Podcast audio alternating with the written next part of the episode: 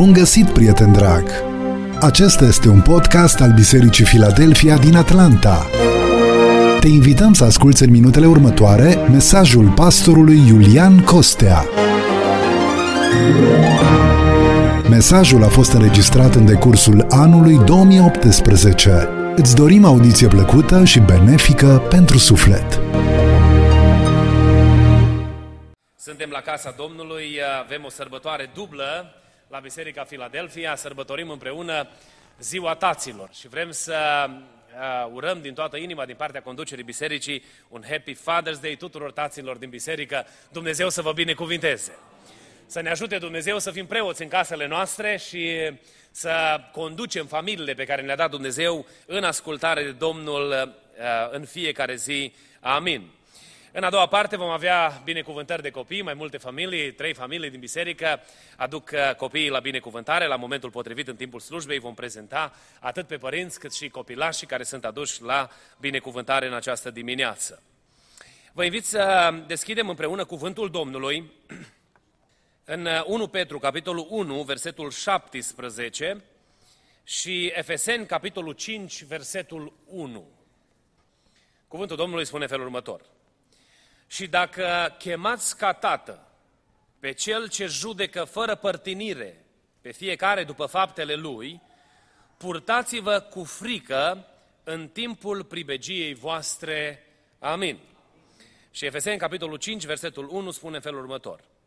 Urmați dar pilda lui Dumnezeu ca niște copii prea iubiți. Amin. Cum obișnuim, de fiecare dată când avem slujbă de binecuvântare la Biserica Filadelfia, facem mențiunea că slujba aceasta nu este doar un ritual, nu este doar uh, un fel de uh, ritual pe care noi îl facem pentru a ține oarecum rândul cu, tot, cu celelalte denominații religioase care în perioada copilăriei fac ceva pentru copii și trebuie și noi, domne, să avem ceva, să nu ieșim Uh, prea uh, diferit de celelalte grupări religioase. Nu, credem în lucrarea acestei, uh, în lucrarea de binecuvântare și credem că atunci când sunt aduși copiii la biserică, de fapt, în lucrarea aceasta este o declarație publică a părinților că ei cred că sursa binecuvântării și autorul binecuvântării în viața copiilor pe care i-au primit de la Dumnezeu este Dumnezeu însuși, lăudat să fie numele Lui. Pentru cuvântul de predică, Gândindu-mă la dubla sărbătoare din această dimineață, am dorit să duc înaintea dumneavoastră un mesaj în legătură cu tații. Uh, în general, la binecuvântările de copii, majoritatea cântărilor sunt despre mamă. Mama, mama ne leagănă și e, e drept că rolul mamei în viața unui copil și în procesul creșterii unui copil este esențial, este crucial. Însă, în egală măsură, cu autoritate pusă de Dumnezeu în casă, este și rolul tatălui. Uh, astăzi noi aici în America sărbătorim ziua Tatălui și ziua aceasta s-a născut, sau sărbătoarea aceasta s-a născut uh, în timpul uh, sărbătorii de Mother's Day în anul 1924. Când o femeie care și-a pierdut mama și a fost crescută de tatăl ei, spunea că trebuie făcut ceva și pentru tați, că și tații se ostenesc uh, pentru creșterea copiilor și, uh, drept urmare, în urma unor petiții s-a așezat, a fost așezată această sărbătoare și a fost sărbătorită pentru prima dată în anul 1924. Sărbătoarea aceasta are ca menire aprecierea taților și eu cred că toți tații din Biserica Filadelfia se simt apreciați în mijlocul familiei, în mijlocul bisericii și uh, ne considerăm, ne simțim binecuvântați de Dumnezeu, lăudați să fie numele Domnului. Citeam niște statistici în pregătirea mesajului acestuia, uh, pe care n-am să le aduc cu detaliu înaintea dumneavoastră, dar care sunt îngrijorătoare cu privire la uh, bărbați și în special la tați. Perioada în care trăim astăzi este o perioadă extrem de complicată când autoritatea tatălui este știrbită de o mulțime de factori. Uh, era, uh, am fost de dreptul șocat să văd uh, numerele ridicate, de exemplu, în suicide rates, sau să văd numere ridicate în bărbați care își abandonează familiile, să văd cât de ridicate sunt numele care, numerele în statistici la bărbații care abandonează să-și îngrijească copiii, nu mai vor să-și îngrijească copiii pe care i-au. Eu cred că perioada aceasta este influențată de mai mulți factori. Sunt factori externi, uh, presiunea aceasta demonică a mediei, a culturii în care noi trăim astăzi, când bărbatul este batjocorit efectiv, este ridiculizat, în înregistrările care se pun pe peliculă în Hollywood, bărbatul ajunge să fie o marionetă în mijlocul casei. Reclamele de la magazinele de materiale de construcție. Arată o doamnă care zugrăvește în casă și spune You can do it, we can help. Și cred că cei care mergeți des pe la magazinele astea auziți mereu. Uh, pentru că se lovește în mod sistematic în autoritatea tatălui sau autoritatea bărbatului în societate. S-au născut anumite persoane foarte îndrăznețe în anii 60 care au venit și au spus, ce domnule ta bărbați, ce femeile nu sunt capabile? Uh, și de la aceasta a pornit o avalanșă nebună împotriva imaginii, modelului pe care l-a lăsat Dumnezeu. Uh, este presiunea aceasta din afară, în lumea în care trăim noi astăzi. Și în această dimineață nu este uh, scopul acestui mesaj să dăm vina pe mișcarea feministă că a făcut atât de mult damage societății și acum noi bărbații trebuie să ne plângem. Este o problemă și din intern, pe lângă cele din exterior. Foarte mulți bărbați abandonează rolul pe care l-a încredințat Dumnezeu. Sub presiunea contextului, sub confortul sau dorința de confort, sunt anumiți bărbați care renunță la a-și împlini responsabilitatea pe care a încredințat-o Dumnezeu le-a încredințat-o Dumnezeu în ce privește familia lor. Și eu cred că aceasta este mai distrugătoare decât orice presiune din afară. Pentru că dacă în interiorul casei este un tată care își înțelege valoarea, care își înțelege demnitatea, care își înțelege chemarea făcută de Dumnezeu pentru mijlocul casei lui, pentru familia pe care a dat-o Dumnezeu, rolul lui este vizibil, împlinit și autoritatea este respectată în casă. Uh, este nevoie de tați temători de Dumnezeu, este nevoie de tați care să-și înțeleagă menirea și am o dorință personală, eu, pentru mine, ca și tată, în mijlocul casei mele, ca Dumnezeu să mă ajute să pot să fiu ceea ce vrea Dumnezeu pentru familia mea. Am citit două versete înaintea dumneavoastră, uh, unul din 1 Petru, unde cuvântul Domnului spune și dacă chemați ca tată pe cel ce judecă fără părtinire, uh, pe fiecare după faptele lui, purtați-vă cu frică în timpul privegiei, privegiei voastre. Atunci când noi îl numim pe Dumnezeu ca Tată, folosind acest apelativ, noi suntem puși în fața unei responsabilități. Și știți care este responsabilitatea? De a trăi responsabil în lumea aceasta, de a ne împlini menirea, rolul pe care ne l-a dat, ne l-a încredințat Dumnezeu. Apoi am citit din Efeseni capitolul 5, versetul 1, unde cuvântul Domnului spune, urmați dar pilda lui Dumnezeu, ca niște copii prea iubiți. Deci dacă noi îl numim pe Dumnezeu Tată, suntem chemați de Dumnezeu să urmăm modelul Lui de Tată. Am pus și pe buletinul duminical mesajul acesta în uh, uh, mai puține detalii decât cele care vor fi acoperite în, în predică, pentru că aș vrea să rămână cu noi cuvântul acesta. Dumnezeu ne cheamă pe noi tații, în mijlocul familiilor noastre, să copiem modelul Lui. Să nu copiem modelul pe care îl arată societatea de astăzi, să nu, să nu creem noi sau să inventăm noi un model uh, în funcție de confortul pe care ne-l dorim și de viața aglomerată pe care o avem de acum, ci să urmăm modelul pe care ne l-a arătat El. El a ales să se prezinte pe sine ca tată în Scriptură și lucrul acesta este un lucru extrem de important.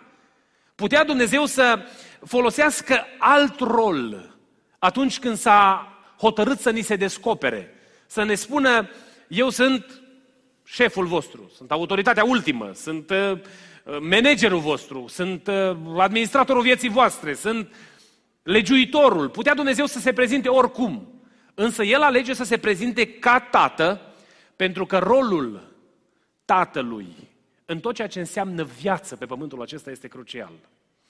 Uh, dacă astăzi uh, avem problema aceasta cu uh, identitatea indivizilor care nu știu ce fel de sex sau, iertați-mi, vă rog, exprimarea aceasta, se trezesc pe la vârsta de 18 ani, păi eu nu sunt ceea ce de fapt sunt, cum mă văd în oglindă.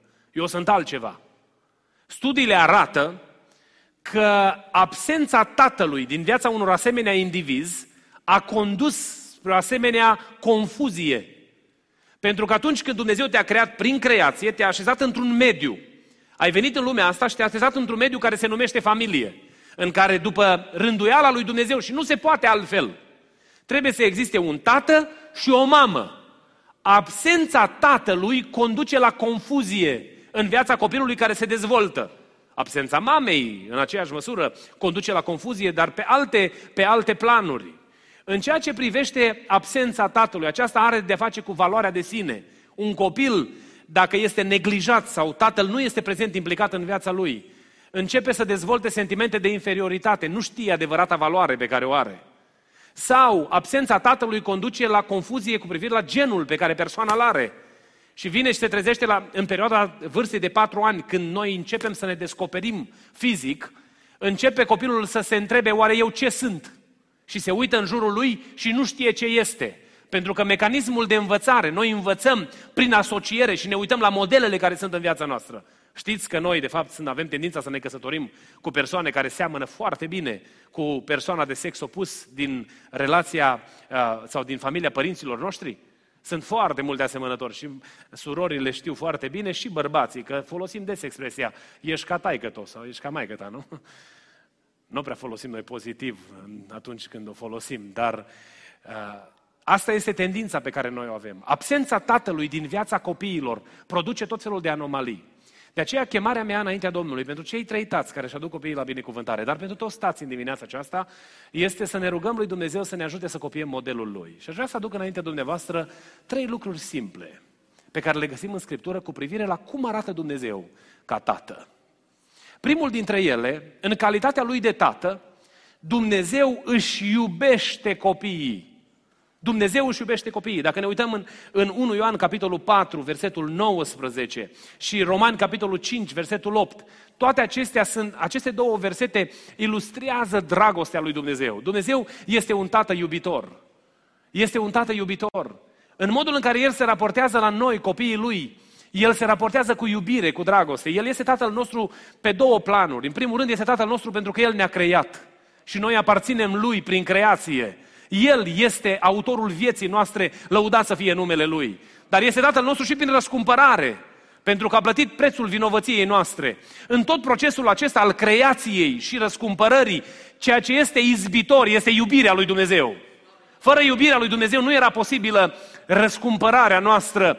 Fără dragostea lui Dumnezeu nu era posibilă răscumpărarea noastră. Cineva își imagina procesul creației și spunea din imaginația pe care și-a făcut-o, că în momentul în care Dumnezeu lucra la a crea bărbatul în grădina Edenului, când l-a făcut din țărână, l-a făcut după cum a găsit el modelul cel mai potrivit.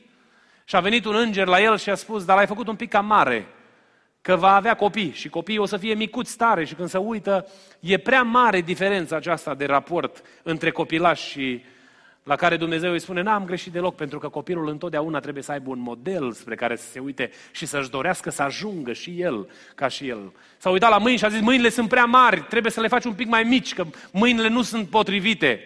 La care Dumnezeu vine și spune, în viață, mâinile astea vor asigura îngrijirea necesară, protecția necesară, vor purta de grijă familiei. Și, și dialogul acesta continuă, urm, ilustrându-l pe Dumnezeu, în Dumnezeu care a făcut totul perfect. Creația lui Dumnezeu, în ceea ce privește maniera, modelul pe care l-a, l-a ales Dumnezeu pentru viața omului, este perfectă și nimic nu este corectabil la aceasta. Iar maniera în care el se raportează este ilustrând iubirea, dragostea pentru, uh, pentru oameni, pentru copiii săi. Uh, în ceea ce privește modul în care noi ne raportăm la copiii noștri, iubirea nu trebuie să lipsească. Dragostea nu trebuie să lipsească. Și dacă vrem să fie o dragoste după modelul Domnului Isus Hristos, trebuie să fie o iubire sau o dragoste necondiționată. Nu trebuie să așteptăm până copilul nostru merită iubirea noastră ca să-l iubim. Nu trebuie să așteptăm ca copilul nostru să ajungă la nivelul așteptărilor noastre ca mai apoi să-i arătăm dragoste. Se întâmplă uneori că suntem prinși în, în cursa aceasta ca și tați datorită imaginii pe care dorim să ne o protejăm și datorită luptei pe care o ducem pentru a ne păstra numele, să venim și să spunem copilul nostru, mai ai făcut de râs și pentru că mai ai făcut de râs, nu mai ești copilul meu. Mă întreb eu în această dimineață, oare așa a făcut Dumnezeu cu noi? A procedat Dumnezeu așa cu noi? Putea Dumnezeu să se uite la tine și să se uite la mine și să spună, tu meriți, să meriți iubire? Gândește-te unde te găseai când ți-a arătat Dumnezeu dragostea Lui. Gândește-te cum arăta viața ta când Dumnezeu ți-a întins mâna salvării. Care erau pornirile pe care le aveai? Care erau lucrurile care defineau experiența ta? Ai meritat iubirea lui Dumnezeu? N-am meritat-o niciunul dintre noi. Și El totuși a întins mâna către noi. Iubirea este ciocanul care sfarmă orice inimă de piatră. Este singura autoritate care poate schimba cursul vieții unui om. Iubirea este aleasă de Dumnezeu pentru a ne arăta maniera în care trebuie să ne comportăm unii cu alții și față de copiii pe care ne-a dat Dumnezeu. Copiii produc foarte multe răni părinților în timp. Uh, chiar și cel mai perfect copil are greșeli, are minusuri, are scadențe. Și inima, cu cât copilul crește mai mare, cu atât inima este mai îndurerată. Îmi spunea, mie, îmi spunea un frate slujitor, când am adus la binecuvântare primul nostru copilaș, spunea că acum când sunt mici, uh, te calcă pe picioare. Dar o să vină vremea când trece inima la călcat în picioare. Iubiților, indiferent care ar fi cursul vieții, Dumnezeu ne cheamă să ne iubim copiii pe care ne-a dat El. Expresii de genul eu te-am făcut, eu te și știți dumneavoastră ce urmează, n-au ce căuta pe, pe buzele noastre. Să ne ajute Bunul Dumnezeu la aceasta. Dumnezeu, în calitatea Lui de Tată, este iubitor și a iubit, și iubește copiii. Un alt, un alt exemplu. În calitatea Lui de Tată, Dumnezeu își încurajează copiii. Și am să folosesc un exemplu din Scriptură și apoi un exemplu din viața seculară. Uh, încurajarea este fondul pe care are loc o dezvoltare naturală și grabnică. Noi toți vrem ca copiii noștri să fie copii de treabă, nu? Vrem să-i vedem ca niște copii uh, uh, care au realizări, să ne putem la finalul vieții să ne, să ne lăudăm cu ei. Mai merg pe la, festivitate de, pe la festivități de absolvire și când aud suma cum laude și se rostește numele unui copil pe fața părintelui, vezi satisfacție. Că spune, yes, I did it. A meritat, a fost un efort care, care, care s-a meritat. Sau după ce copilul ia, o, ia un job pe care, uh, care pare uh, o binecuvântare, vezi pe fața părintelui satisfacție. Să nu mai spun, la nuntă, la botezul în apă, părinții sunt plini de bucurie când își văd copiii progresând și mergând în direcția hotărâtă de Dumnezeu. Dar pentru că aceasta se întâmple, trebuie încurajare în spate. A venit îngerul Domnului într-o perioadă de criză în Israel și a găsit un tânăr. Știți că teofaniile din Vechiul Testament sunt, de fapt, revelația, descoperirea, vorbirea, prezentarea Fiului lui Dumnezeu, al lui Isus Hristos. Și cei mai mulți cetători ai Sfintelor Scripturi sunt de părere că în persoana îngerilor care au venit și au stat de vorbă era prezența Domnului Hristos.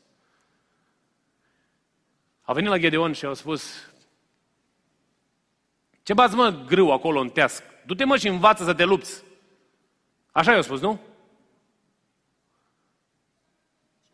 I-au spus, te-am învățat toată viața, ți-am pus oameni înțelese lângă tine și ce cauți tu aici, mă?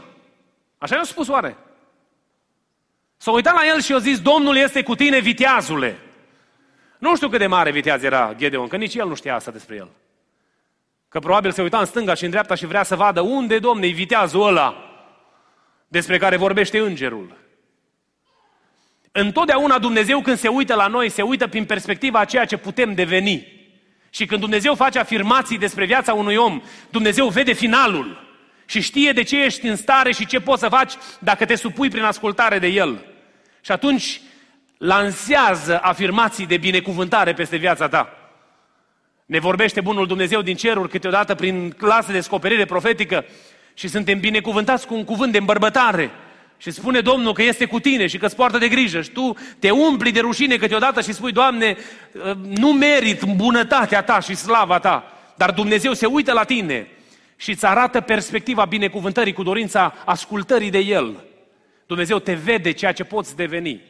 Atunci când ne uităm la copiii noștri, Dumnezeu ne cheamă să avem pe buze cuvinte de încurajare. E greu, e o luptă aici. Pentru că noi avem tendința să vedem urgentul, să vedem imediatul. Și toți greșim în cap- la capitolul acesta. Dar pentru noi, tații, ne cheamă Dumnezeu în această dimineață să ne disciplinăm mai mult, să spunem cuvinte de încurajare copiilor noștri. Să le spunem că credem că pot reuși. Să le spunem că vedem în ei potențial pentru lucrarea lui Dumnezeu și pentru o viață de binecuvântare. Să le afirmăm încrederea pe care o avem în putarea de grijă a lui Dumnezeu pentru viața lor. Știți exemplul lui Thomas Edison. L-a dus mama lui la școală ca orice mamă credincioasă, ca orice mamă care vrea binele copilului. Și într-o zi copilul vine acasă cu o scrisoare. Și mama îi citește scrisoarea. Și îi spune lui Thomas Edison, uite ce mi-a scris învățătoarea ta. Pentru că tu ești un copil cu un IQ foarte ridicat și cu abilități foarte mari. Noi nu suntem în stare să te învățăm. Nu avem ce să te mai învățăm la școală. Și am hotărât să o rugăm pe mama ta să te învețe ea acasă. Și femeia asta l-a luat, l-a îngrijit, a făcut homeschooling cu el și a crescut în casa ei una dintre cele mai briliante minți ale lumii moderne. După ce mama aceasta a plecat la Domnul, a plecat în veșnicie, Thomas Edison, căutând printre lucrurile pe care le-a avut în copilărie, a găsit scrisoarea pe care a primit-o de la școală. A descris scrisoarea aia și a început să citească și când a citit a fost șocat. Pentru că în scrisoarea respectivă, respectivă scria de fapt altceva. Scria, copilul tău este retardat mental, nu potrivește contextul educațional, ține la casă și învață-l tu. Și mama asta a citit altfel scrisoarea, a investit în viața copilului și a născut un geniu, pentru că a crezut în copilul pe care l-a avut. Și dintr-un copil care pentru alții era retardat mental, pentru ea era valoarea vieții ei. Cred că de aici avem de învățat ceva noi, ca tați. Sunt atât de mulți oameni care pun labels copiilor noștri. Spune că, oh, copilul tău oh, ar trebui să fie altfel. Really? Okay, I pay attention to what other people have to say about my kids. But the most important thing about my kid is what I see in them, what God told me, or ce mi-a spus Dumnezeu despre copiii pe care mi-a dat Dumnezeu. Da, am tendința uneori să-mi fie rușine dacă copilul face o boacănă, ca oricare alt părinte. Dar la sfârșitul zilei mă gândesc, e copilul meu, unde se va îndrepta copilul ăsta? Pentru că omul care mi-aruncă critica asupra copilului pe care mi l-a dat Dumnezeu, se ridică, rostește cuvintele alea, le și uită. Și poate după 20 de ani nu știe că o, o rostit un cuvânt greu în dreptul copilului meu. Și eu trebuie să-mi tratez copilul în virtutea scrisorii pe care o primesc de la școală, nu? Credeți în copiii dumneavoastră. Nu credeți în sensul umanistic al lucrurilor. Ci uitați-vă la copiii voștri ca pe binecuvântări, pentru că așa vi-a dat Dumnezeu. Când Dumnezeu a hotărât ca în casa noastră să se nască copiii pe care ne-a dat Dumnezeu, El ne-a dat ca binecuvântare. Să fi greșit Dumnezeu? Să fi falimentat Dumnezeu și să fi zis, oh, de fapt îți dau un blestem în casă, nu o binecuvântare. Eu cel puțin am primit copiii ca pe un dar de la Dumnezeu. Și mă mândresc cu copiii pe care mi-a dat Dumnezeu, nu? Vă chem ca și tați să vă uitați la copiii voștri, să aveți întotdeauna cuvinte de încurajare pentru ei. Vor fi o grămadă de oameni care îi vor lovi în cap. Vor fi o grămadă de oameni care vor spune că sunt incompetenți. Vor fi o grămadă de oameni care vor spune că au limite și că nu vor ieși, nu va ieși nimic din ei. Tu fii tatăl care te uiți dincolo de afirmațiile astea și spune copilului că tu vezi că poate să iasă ceva din el. A venit un copil acasă după un dialog cu profesoara de matematică și profesoara de matematică i-a spus tatălui, o, copilul tău, matematica nu este domeniul lui. Orientează-l spre astea mai teoretice pentru că, de fapt, copilul tău nu-i specialist la matematică. Și tata a crezut învățătoarea. Și a venit acasă și a zis copilului, uite, profesoara spune că tu nu ești bun la matematică, dar nicio problemă că facem să fii bun la istorie, la geografie, la alte lucruri care sunt, sunt ok. Și copilul a mers din rău în mai rău la matematică. Și în clasa 8 profesoara a pus pe, pe, pe tablă o problemă de matematică. Și copilul acesta a văzut problema, a zis, o știu, era rușine să ridice mâna să, să spună că știe să rezolve problema. Pentru că el era crescut, învățat, că el nu poate. Nimeni din clasă n-a știut să rezolve problema aceea. Și copilul ridică mâna, toată clasa a început să râdă. Că nu se așteptau ca, la copilașul acest, ca copilașul acesta să poată să rezolve, sau băiatul acesta să poată să rezolve problema de matematică. S-a dus la tablă în râsetele clasei și în timp ce rezolva problema, învățătoarea căsca ochii mari, văzând că de fapt copilul știe. Și la final, copilul plângând a plecat din fața clasei după ce a rezolvat problema de matematică pe care el știa că n-are de unde să o poată rezolva. Învățătoarea asta s-a uitat la el și a, a chemat părintele să-și ceară iertare pentru că a făcut o greșeală teribilă. A lăsat copilul ăsta să crească cu impresia că e incapabil și incompetent pentru că ceva emoțional nu i-a plăcut. Știți că oamenii ne evaluează prin gusturile lor? Se uită cineva la mine și îmi spune, nu știi să predici. Ba da, știu să predic. Ok? I know that not because I expect feedback from you or from anybody. I know that because God told me this. And I know this because God told me that I'm called to do this. Okay? I'm not looking for any validation from nobody. But in the same time, this is not arrogance. Asta nu este aroganță, ci este împlinirea în umilință a chemării încredințate de Dumnezeu. Nu lăsa ca lumea să spună ce știe și ce poate copilul tău să facă. Du-te înaintea lui Dumnezeu. Și ce-ți spune Dumnezeu că copilul ăla trebuie să facă, aia fă. Și vei vedea binecuvântarea lui Dumnezeu. Noi ne uităm la societatea asta și așteptăm ca societatea să ne valideze. Și societatea să ne spună încotro să ne îndreptăm. Ne ducem in the wrong direction. Pentru că unde trebuie să mergem pentru validare este Dumnezeu însuși. Și în rugăciune să ne ducem înaintea Domnului și să-i spunem lui Dumnezeu, Doamne, ce vrei să fac? Doamne, pentru ce ai destinat viața mea? Care este, Doamne, visul Tău pentru mine? Și în momentul în care tu cauți fața lui Dumnezeu pentru copilul pe care ți l-a dat Dumnezeu, vei primi descoperirea lui Dumnezeu și asta îți va da autoritate să poți să rostești binecuvântare în viața copiilor pe care ți-a dat Dumnezeu. Noi uneori ne frică să spunem că copiii noștri sunt competenți să facă ceva, pentru că nu știm ceea ce vrea Dumnezeu de la ei. N-am întrebat niciodată pe Dumnezeu ce vrea Dumnezeu de la ei. Eu am crescut sub uh, promisiunea lui Dumnezeu și tata îmi spunea mereu ce a vorbit Dumnezeu la binecuvântarea de copii. Mi-a zis, Iulian, asta a vorbit Dumnezeu despre tine. Știți ce mi-a dat energie și putere să merg și să navighez prin provocările slujirii în scurgerea anilor? Convingerea că Dumnezeu e în spatele tuturor lucrurilor, lăudat să fie numele Lui. Așează în viața copilului tău descoperirea lui Dumnezeu. Spune copilului tău că Dumnezeu l-a pus deoparte pentru ceva. Roagă-te împreună cu el. Când n-ai răspunsuri, nu te simți frustrat că n-ai răspunsuri pentru el. Pentru că noi, tații, dacă cumva nu știm ceva, spunem, o, oh, îmi ia prea mult timp să-ți explic. Dar de fapt, we don't know. Când auzi un bărbat că spune că mi-a prea mult timp să-ți explic un anumit lucru, să știi că nu are răspuns încă. Încă se gândește la răspuns. Dumnezeu nu ne cheamă pe noi să oferim răspunsuri, ci Dumnezeu ne cheamă să căutăm răspunsurile de la El și să devenim niște mesageri ai răspunsului lui Dumnezeu. Și aici este provocarea. Ați crescut în case în care părinții voștri au postit și s-au rugat pentru voi. All of you. Ați fost duși înaintea lui Dumnezeu cu rugăciuni și nu puține. Părinții ăștia care au emigrat, unii dintre ei au plecat din țara noastră de origine, ca să vină să investească în viața voastră de lungă durată. Poate de multe ori n-au avut puterea de a-și exprima năzuințele, visurile pe care le-au avut pentru voi. Însă ceea ce cei mai mulți dintre cei care au emigrat la vârsta maturității și care poate au abandonat cariere în România, știau să facă ceva.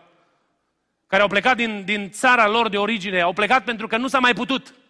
Și au încercat să găsească o altă alternativă la contextul vieții, pentru a putea oferi copiilor lor altceva. Uitați-vă la imaginea aceasta. Prețuiți părinții pe care vi-a dat Dumnezeu, dar în același timp, fiți părinți care puneți pe braț de rugăciune copiii voștri.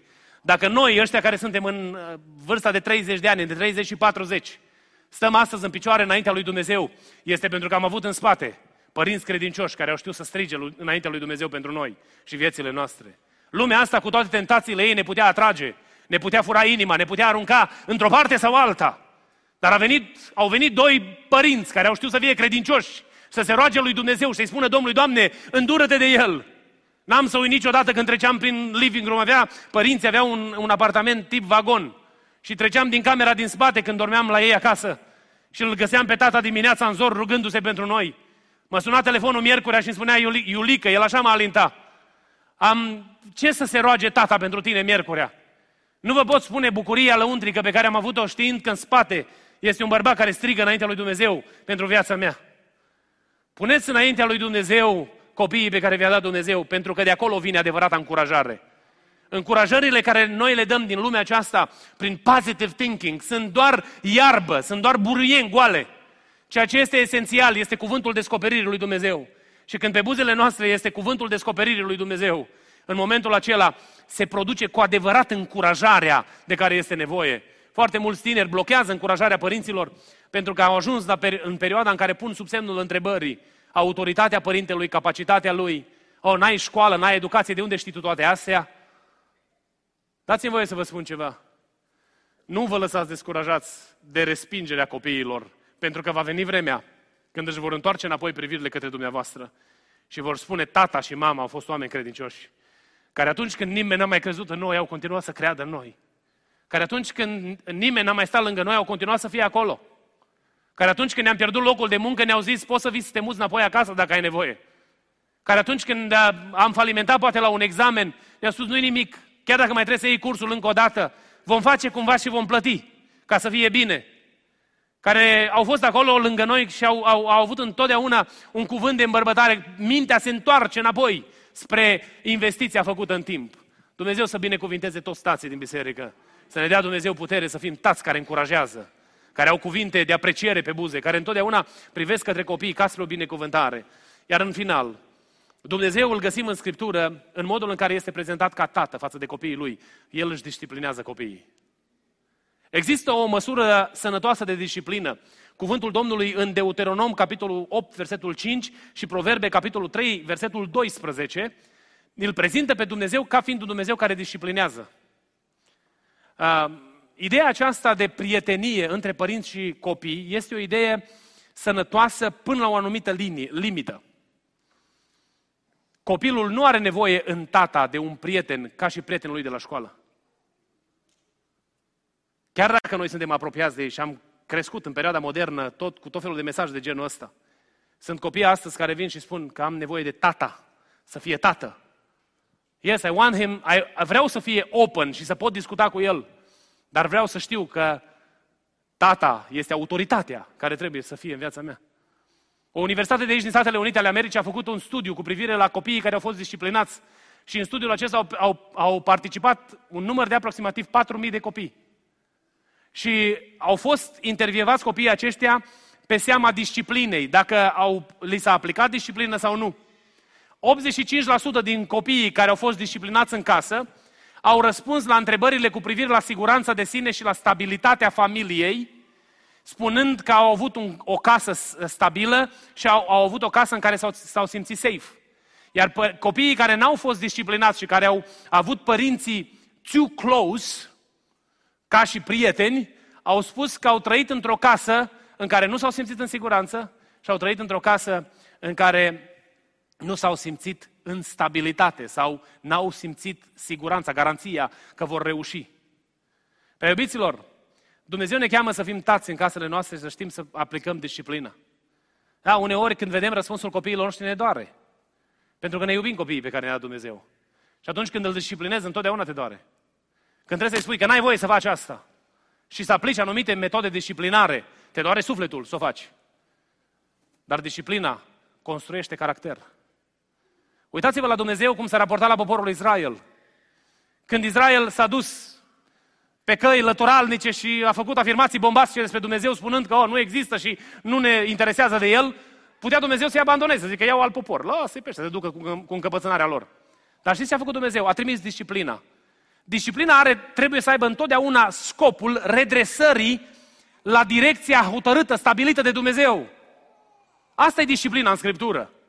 Am lucrat în spital și am văzut uh, ce înseamnă non-accidental trauma. Eu n-am știut exact uh, cum e, de unde e termenul sau conceptul. Și m-am cutremurat să aflu ce sunt în stare să facă unii, unii părinți. A venit o dată la spital uh, un copilaș de, nu știu, era până în șase luni. Uh, pe care tatăl l-a luat de picioare și l-a dat cu el de pământ. Și capul era crăpat, era tot... Am văzut situații în care au venit bătuți. Nu despre tipul ăsta de, de, de, de disciplină vorbește Scriptura. Ci Scriptura vorbește să, de disciplina care corectează, disciplina corectivă, care, într-o manieră civilizată, îndrumă copilul spre planul așezat sau stabilit de Dumnezeu. Uh, închei cu o ilustrație hazlie. Într-o familie erau trei frați și tata i-a crescut să fie uniți. Și ajunsese ei destul de mărișori când puteau să facă și prostii. Și tata numai nu putea să afle care a fost făptașul. Pentru că de câte ori întreba, atât de uniți erau că niciunul nu spunea nimic. Doamne, ținea unul la altul, zis, bă, dacă ne bate, ne bate pe toți și asta e. Și unul din vecini spune, dar cum faci? Că uite, tu nu poți scoate nimic de pe... De pe... Cum îi disciplinezi totuși? Zice, nicio problemă, când fac o boacănă, seara le zic, nu mâncați niciunul din voi în seara asta. Și pleacă la culcare. Și dimineața îl disciplinez pe la cu ochiul vânăt. Că își reglează ei între ei conturile. Iubiții mei, disciplina sunt o mulțime de cărți și pentru familiile tinere eu vă recomand să citiți cărți de creștere a copiilor. Este James Dobson, care scrie, un autor excepțional, care vorbește foarte mult despre, despre subiectul ăsta. Citiți mult. În cinci predici pe care le auziți la biserică și două conversații pe care le aveți cu pastorul când are timp, sau cu ceilalți păstori din biserică, nu reușiți să așezați un sistem educațional în casa dumneavoastră după ajutorul lui Dumnezeu. Puneți mâna pe cartea lui Dumnezeu, citiți-o. Puneți mâna pe literatura de specialitate în domeniu. Sunt atâtea cărți care, la care avem acces astăzi. Și informați-vă, pregătiți-vă pentru a oferi copiilor voștri un mediu bun în care să crească. Îmi doresc din toată inima ca Dumnezeu să ne binecuvinteze pe toți tații care suntem astăzi la biserică, să fim tați după modelul Tatălui Ceresc. Să știm să ne iubim copiii, să știm să-i încurajăm și în același timp să știm să-i disciplinăm după limitele așezate de Dumnezeu. Domnul să ne ajute pe toți la lucrul acesta.